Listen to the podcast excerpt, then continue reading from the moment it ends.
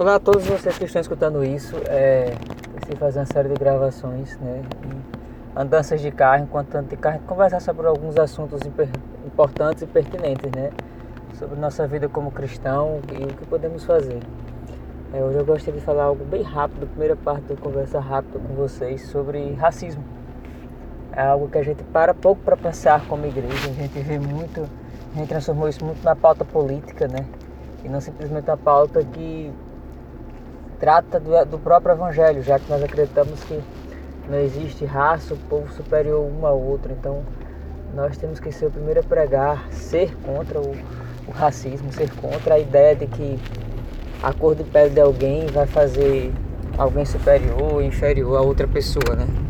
É algo que deve trazer uma abominação aos nossos olhos, é algo que deve trazer a abominação à nossa teologia e à nossa maneira de pensar como sociedade, como pessoas que vivem em meio a uma cultura, né?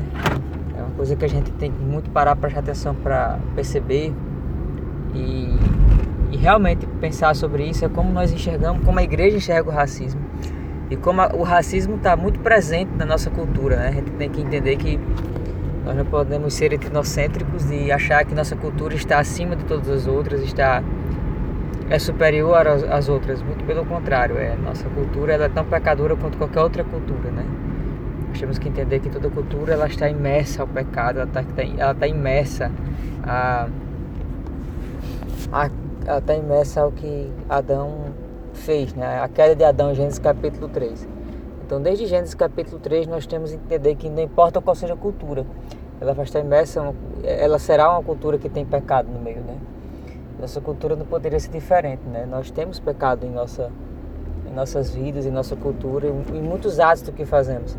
E quando nós tratamos de racismo, é, não chega a ser uma coisa tão absurda, né? Às vezes a gente vê alguns casos muito claros de pessoas que são ofensivas, talvez nos Estados Unidos e outros países. E no Brasil não é uma coisa tão, tão nas claras, é uma coisa mais na surdina, mas é algo que sim está na nossa cultura, que sim está imerso em quem nós somos e, às vezes, e a maioria das vezes nós não percebemos. No fim das contas, bobear, todos nós somos racistas de alguma maneira, né? E é uma coisa que nós temos que ter muito cuidado. É, a Igreja Presbiteriana dos Estados Unidos, ela defende o racismo como uma crença ou prática implícita ou explícita que distingue ou valoriza qualitativamente uma raça em detrimento das outras. Ou seja, o que isso quer dizer? Que o racismo nem, se, nem sempre é algo que nós praticamos de maneira tão clara. Às vezes ele está inserido nas nossas crenças, às vezes ele está inserido no nosso coração, mesmo que a gente não demonstre isso. O racismo ele vai estar lá. É, é algo que nós colocamos na nossa cabeça, que a cor de pele de alguém vai fazê-lo ser mais inteligente, vai fazer ser mais bonito do que os outros, simplesmente uma cor de pele é, definir, trazer juízo de caráter para alguém ou para outra pessoa, né? E nós temos que entender que o racismo é muito presente em nossa cultura e nós temos que entender que não é algo que, a, até pouco tempo atrás, né, década de oitenta, até antes da década de oitenta, o, o próprio injúria racial, né, os atos racistas, eles não eram considerados crimes, ou seja, até a década de oitenta era normal a pessoa falar, falar coisas racistas e não ser nada demais, é para ser considerado apenas uma brincadeira, coisa do tipo. Quando no fim das contas ele fere muitas pessoas, ele fere aqueles que têm uma cor de pele diferente e que são tratados de maneira diferente por causa da sua cor de pele. Estava vendo uma reportagem de uma senhora que disse que tem uma vaga de emprego, né? E ela viu lá que se apres... se é para uma pessoa bem apresentável, então ela foi no salão, se arrumou, escolheu suas melhores roupas e foi para essa entrevista de emprego. Na prova escrita ela tirou a maior nota, mas quando foi para a entrevista pessoal, né, disseram que não era o perfil das pessoas que procuraram, que eles procuravam. E no fim das contas foi contratada outra pessoa, uma mulher branca. E ela percebeu que o problema não era a vestimenta dela, não era, não era a inteligência dela, mas sim sua cor de pele. Em Campina Grande, agora no mês de dezembro para novembro, do final de novembro para dezembro, houve uma senhora que mandou uma mensagem para o restaurante dizendo que o padrão do restaurante tinha caído, que deveria se evitar o restaurante, o dono deveria pensar bem dos seus atendentes simplesmente por causa da cor de pele. A pessoa chega até a afirmar que atendeu muito bem, mas a cor de pele atrapalhava muito. Então é, é algo que está dentro da nossa cultura ainda. Não é algo que a gente coloca tão para fora, não é algo que a gente fala com, enchendo os pulmões, porque nós somos uma cultura que não gosta de dizer o que pensa sempre, né? A gente se esconde muitas das vezes por trás de alguma piada, de algum preconceito.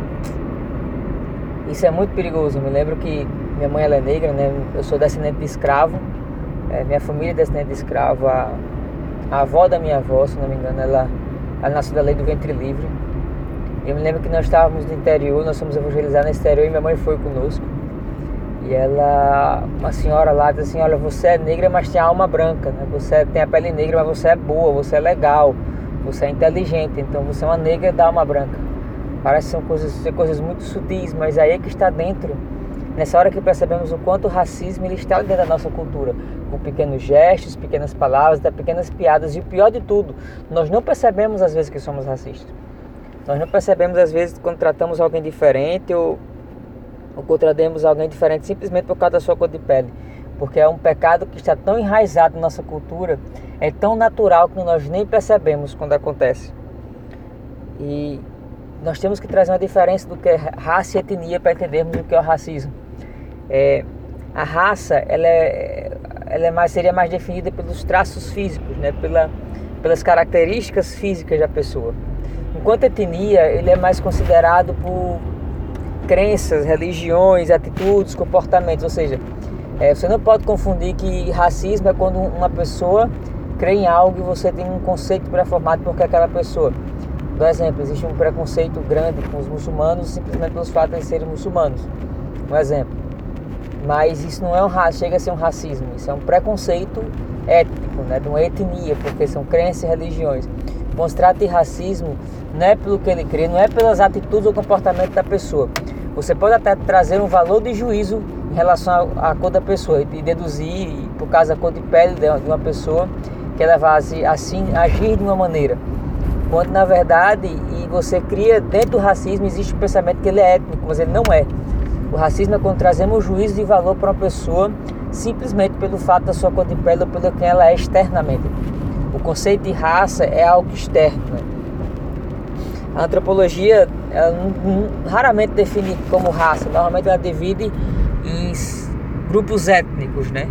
É, teve um antropólogo que ele, eu não vou saber dizer o nome dele, mas ele diz que quando ele trouxe um estudo sobre antropológico, sobre raça, sobre o que é raça, ele trata de que a raça caucasiana ela era superior à outra, ou seja, é, normalmente quando se trata um conceito de raça, é um conceito de que você coloca um ser ou coloca uma pessoa é, superior em detrimento da outra. Você subjuga a outra e coloca que ela é inferior por causa da sua cor de pele. E quando nos tratamos da Bíblia, quando vamos para as Escrituras, isso, isso é um absurdo, né? Isso é algo antibíblico, isso é algo anticristão.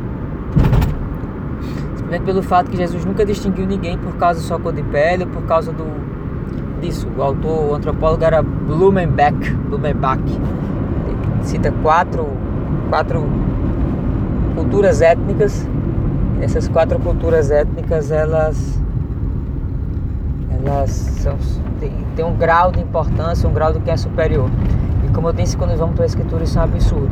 Primeiro porque na Bíblia nunca trata raça, o termo raça quando nas escrituras não é da mesma maneira como pensamos em raça por causa de uma cor de pele. Mas é sempre no sentido étnico da coisa, é sempre no sentido tribal, uma tribo, é uma raça, é um grupo de pessoas, ou seja, é, é mais ligado a, a uma cultura étnica, a algo étnico do que simplesmente algo da cor de pele. Ou seja, para a Bíblia ele não trata que alguém é diferente por causa da cor de pele.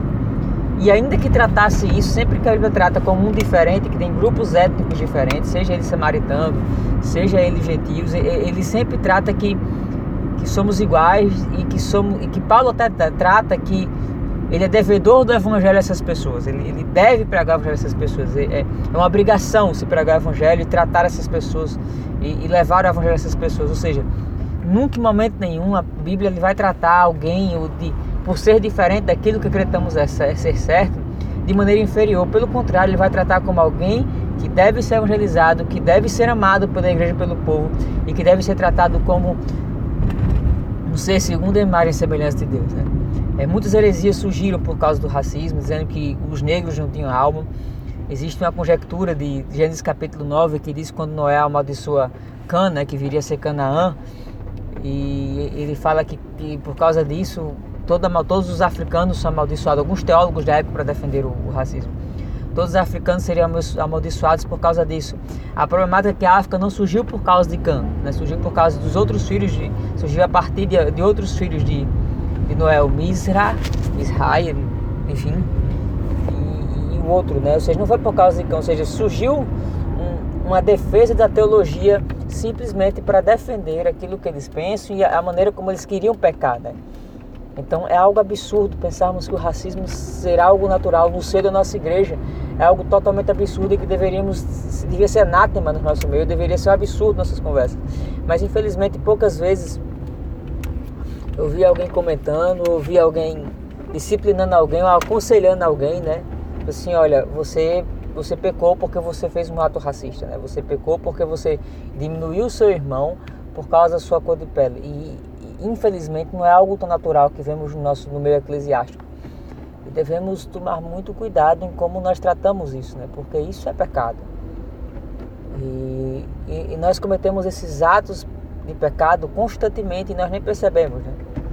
Nós devemos nos espelhar em outros cristãos que lutaram contra o racismo. A gente vê o caso mais famoso, você pensar, um cristão que lutou contra o racismo, você vai pensar no pastor batista Martinho Lutero, né? Que ele lutou contra o racismo, ele...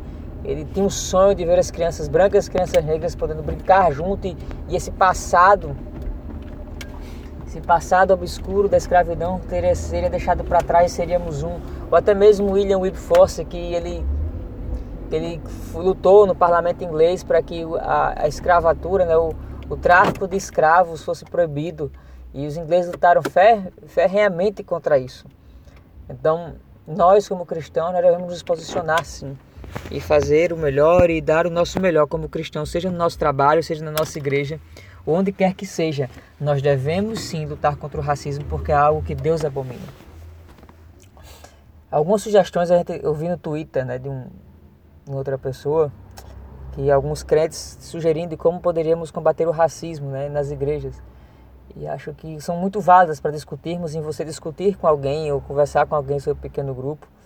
Que era a primeira delas, entre os adultos e jovens, é conversar sobre isso. Muitas das vezes nós escondemos o pecado, nós olhamos o pecado e simplesmente escondemos ele, queremos colocar debaixo da pele e nunca conversamos com as pessoas sobre isso e quanto isso é abominável. E nós devemos trazer para a discussão, para a mesa, sim, é, somos racistas, o que é o racismo, como podemos agir de maneira que não sejamos racistas, o que podemos fazer no nosso trabalho, nossa universidade, nossa escola, atos que tragam essa unificação de um só povo que Deus traz a, na Bíblia, que somos um só povo. Como podemos fazer e tratar com que todos se sintam parte do corpo de Cristo? Todo aquele que se entregar a Cristo, que reconhecer Jesus como seu único suficiente Salvador, como ele pode se sentir parte de Cristo, como um ser humano pode ser valorizado como imagem e semelhança de Deus. Outro aspecto, departamentos infantis e, por que não, colocar as crianças negras na nossa igreja como, anjo, como anjinhos em algumas peças escolares, em algumas peças sobre Natal, sobre o nascimento de Jesus, né, que as crianças fazem. Ou por que não trazer personagens negros que, que, que, em contextos, histórias bíblicas que se passam em contexto africano, trazê-los como personagens negros. Nós sempre tratamos eles como personagens caucasianos, brancos, quando na verdade, quando vamos olhar a história, eles são personagens negros, né? E não simplesmente as histórias bíblicas, a gente vê grandes teólogos, como Agostinho de Hipona, que era negro, né? E nós simplesmente temos a cultura de embranquecimento, de, de, de, por achar que o branco, a cor branca, alguém tem a cor branca, ela vai ser superior a alguém, né? E estamos encerrando esse primeiro, né? É algo que temos que pensar, é algo que temos que analisar, o quanto nossa cultura está imersa no pecado. E por mais que você diga, eu não sou racista, pare por um momento e pense se em algum momento você falou alguma piada com um racista que ofendeu alguém, mesmo que você não tenha percebido. Ou se até mesmo você viu alguém cometendo um ato, algum amigo seu, e você simplesmente não falou nada, simplesmente deixou para lá e riu da piada. Eu, eu, eu tenho um amigo que, quando ele estudava, ele tinha uma bolsa no colégio particular, ele era o único negro da sala. Ele disse que fizeram uma carta de euforia para ele quando acabou as aulas, tratando ele como um escravo, assim, tratando ele como alguém inferior. Então, como cristãos, vamos analisar isso, amém? É, Deus abençoe a vida de vocês, eu já cheguei ao canto que eu deveria chegar no carro, E espero que essa conversa tenha edificado vocês. Deus abençoe a vida de vocês.